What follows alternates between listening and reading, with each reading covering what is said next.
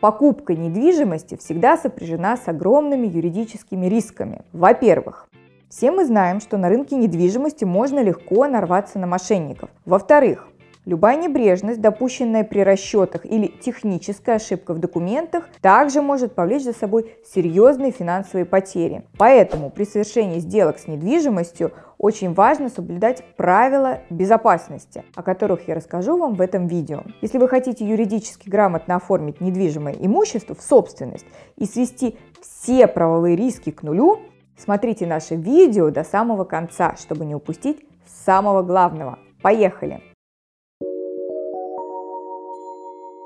Правило первое. Безопасная сделка. Любая юридическая мина, связанная с переходом прав на недвижимое имущество, может быть обезврежена только до совершения сделки, то есть до момента подписания договора, за которым следует передача денег и регистрация перехода права. Поэтому, прежде чем подписывать договор купли-продажи, необходимо проверить объект на юридическую чистоту. Даже если вы в полном восторге от выбранного дома и его цены и уже мысленно въехали в него со всей своей семьей, даже если продавец ваш знакомый или дальний родственник, даже если вы покупаете недвижимость в ипотеку, Никаких исключений быть не может. Почему? Попытайтесь осознать и запомнить очень простую вещь. После того, как вы подписали договор и отдали свои кровно заработанные деньги, вы единственный человек, который заинтересован в том, чтобы дальше у вас все было хорошо. Приведу наглядный пример.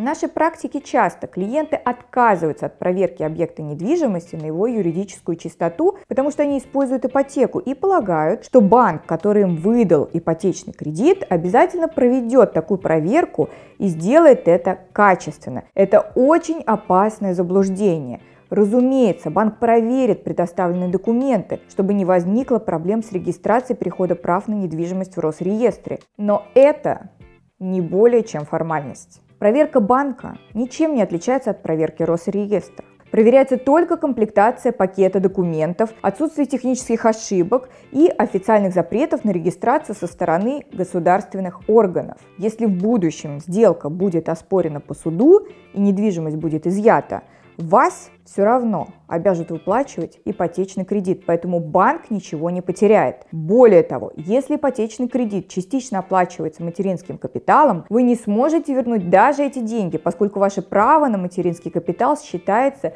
реализованным с момента его израсходования. Итак, прежде чем убедиться в безопасности сделки, необходимо, во-первых, проверить полномочия продавца, а именно является ли он собственником недвижимости и если да, то на каком правовом основании. Приватизация, дарение – их очень много. Очень часто сделки с недвижимостью осуществляются по доверенности. Мы не рекомендуем этот вариант, по крайней мере без тщательной проверки полномочий посредника, так как доверенность может оказаться липовой, не включать в себя право на распоряжение имуществом доверителя или иметь иные подводные камни. Далее, Убедиться нужно и в дееспособности продавца. Опасно покупать недвижимость у пожилых людей, даже если их поведение не позволяет сомневаться в их адекватности. Даже если есть справка из ПНД, суд все равно может признать продавца временно недееспособным в связи с состоянием психического здоровья на момент совершения сделки. Также нужно убедиться в отсутствии нарушений прав третьих лиц, чьи права могут быть нарушены при совершении сделки. В их числе может оказаться супруг или супруга продавца, несовершеннолетние дети, нетрудоспособные иждивенцы, инвалиды, имеющие право на обязательную долю в наследство, лица, обладающие правом на постоянное проживание в жилом помещении и так далее. Правило второе. Безопасный посредник. Как правило, почти все сделки с недвижимостью оформляются при помощи посредников. Однако, из желания сэкономить, покупатель часто отказывается от своего посредника, полагаясь на специалиста со стороны продавца. Это также является большой ошибкой. Во-первых, посредник от продавца также может оказаться мошенником, несмотря на принадлежность к известной риэлторской фирме. Во-вторых, среди риэлторов немало случайных людей. И, наконец, в-третьих, риэлтор со стороны продавца сосредоточен прежде всего на интересах продавца. Тем более, что никакой договорной ответственности за последствия сделки он в большинстве случаев не несет. Поэтому никогда не отказывайтесь от своего посредника. При этом лучше всего нанять именно юриста по недвижимости, чем непосредственно риэлтора. Во-первых, очевидно, что юрист – значительно больше знает о подводных камнях сделок с недвижимостью и умеет оценивать риски с учетом конкретной ситуации. Во-вторых, в договоре с юристом можно и нужно прописывать условия об ответственности, которую он понесет в случае, если в дальнейшем сделка будет оспорено. С риэлтором прописать условия о его реальной ответственности в большинстве случаев не получится. В-третьих, как вы уже, наверное, поняли, договор с юристом будет более предметным по поводу минимизации рисков, да и обойдется он значительно дешевле, чем договор с риэлтором. Итак, не отказывайтесь от профессионального сопровождения сделки с вашей стороны. Выбирайте юриста, профессионала и четко закрепляйте его полномочия, обязанности и ответственность в договоре. Правило третье.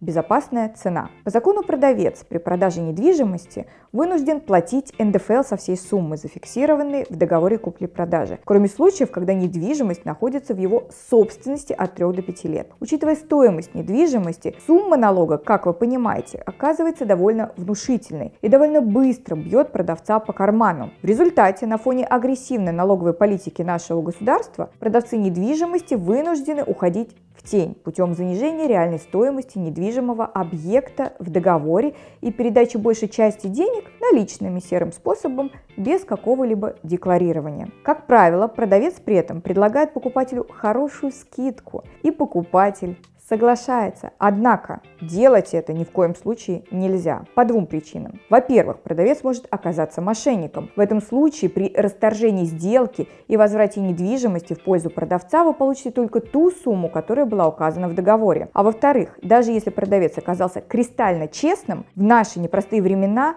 он не застрахован от банкротства. И в этом случае финансовый управляющий может оспорить сделку с недвижимостью и изъять уже ваше имущество в конкурсную массу. И оспорит он эту сделку именно по основанию нерыночной стоимости. Итак, чтобы избежать проблем в будущем, никогда не указывайте в договоре неадекватную цену недвижимости.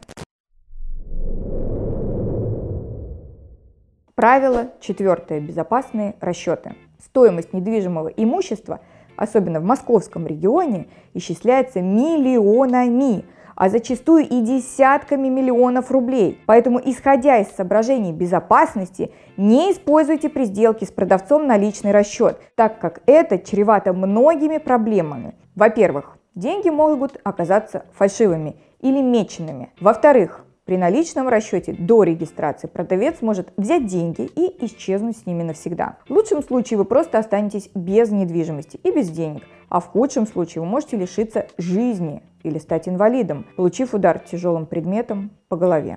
В-третьих, использование банковской ячейки также не гарантирует безопасности, поскольку существуют десятки мошеннических схем проведения альтернативных сделок, при которых ваши деньги полностью или частично могут исчезнуть из банковской ячейки еще до момента регистрации перехода прав на недвижимость на основании грамотно, в кавычках, составленных условий договора об использовании банковской ячейки. Как же тогда проводить расчеты? Прежде всего, не соглашайтесь на альтернативные сделки. Сделки, в которых задействовано несколько цепочек участников. И используйте надежные финансовые инструменты, например, депозит нотариуса или банковский аккредитив. Ну а если заключить безальтернативную сделку не получается, обязательно привлекайте к сопровождению расчетов профессионального юриста, который удостоверится, что способ расчетов не содержит в себе подводных камней. Правило Пятое. Безопасная регистрация. Несмотря на широкую рекламу регистрации перехода прав на недвижимость в онлайн-режиме, не спешите заключать электронную сделку. Да, это действительно немного быстрее. Да, это действительно немного дешевле. Однако риски электронной регистрации по-прежнему слишком велики. Для онлайн-регистрации применяется цифровая подпись, которая может легко оказаться у мошенников при предъявлении ими поддельных документов на ваше имя. Итак, подводим итоги. Недвижимость – это дорогой актив. А там, где вертятся крупные деньги, существует огромное количество рисков. Для того, чтобы не иметь негативных последствий, нужно быть в курсе хотя бы на самом минимальном уровне о том, какие риски бывают. Для этого есть мы, профессиональные юристы юридической компании Юрвиста, которые своевременно освещают для вас самые актуальные правовые вопросы. Подписывайтесь на наш канал, ставьте лайк этому видео, смотрите наши вебинары, наши видео по самым актуальным правовым вопросам, обращайтесь к нам за юридической консультацией и профессиональным сопровождением ваших юридических вопросов. Удачи и успехов вам и вашим близким. До новых встреч!